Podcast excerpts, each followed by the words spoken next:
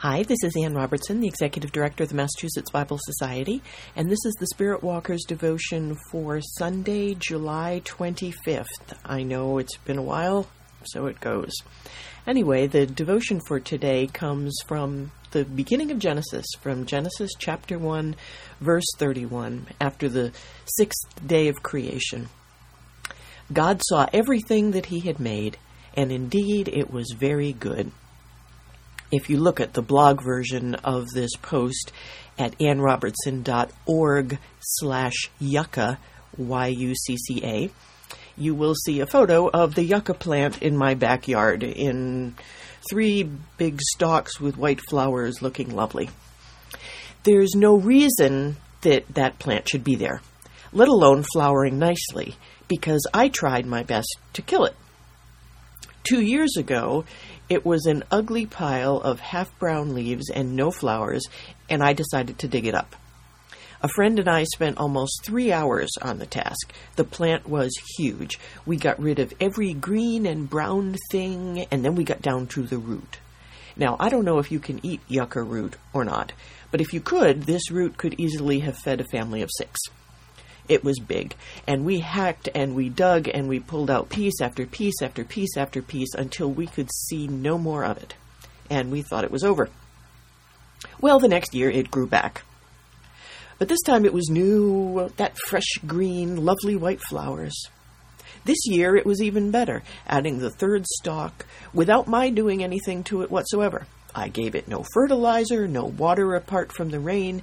It just came back to strong and vibrant life from whatever tiny bit of good root must have been left. And we won't talk about what happened to the plants that I did try to tend. But the yucca plant now serves to remind me of one of my most basic aspects of my faith. My belief in the words of Genesis 131 that creation is at its core good. Some faith traditions believe that because of the sin of Adam and Eve, the core of humanity became sinful and needs to be fundamentally altered. I believe, as the Methodists do, that the good and pure image of God remains at the human core. Tarnished, to be sure, hidden often, but not gone. I believe the core of the human soul needs freeing and polishing, not replacing. The yucca plant that I first encountered was in bad shape. It was ugly, half dead, produced no fruit. In my rush to judgment, I decided to dig it up and throw it out. But somewhere left underground was a tiny sliver of good root. Freed from all the diseased and fruitless baggage, it could grow into its true self, and it came back in full glory. I believe that's our story as well. Across the years, our lives can sometimes become pretty ugly. We do things we shouldn't, and parts of us die as a result. We get choked off by the invasive vines of fun but meaningless pursuits, and our leaves get infested with the parasites of greed and lethargy. Soon our fruit suffers. We produce only an occasional flower, or in some cases cease to blossom at all. At those times, it's easy for others to look at us and decide we're hopeless, that we should be dug up and thrown out. And if we're in a flowering stage of life ourselves, it's easy for us to want to be rid of the other person who seems to be a blight on our garden. If we believe the core of the human soul is corrupt, there's nothing to be done but destroy it. But I think the yucca tells a different story. Now, this yucca needed redemption, no question.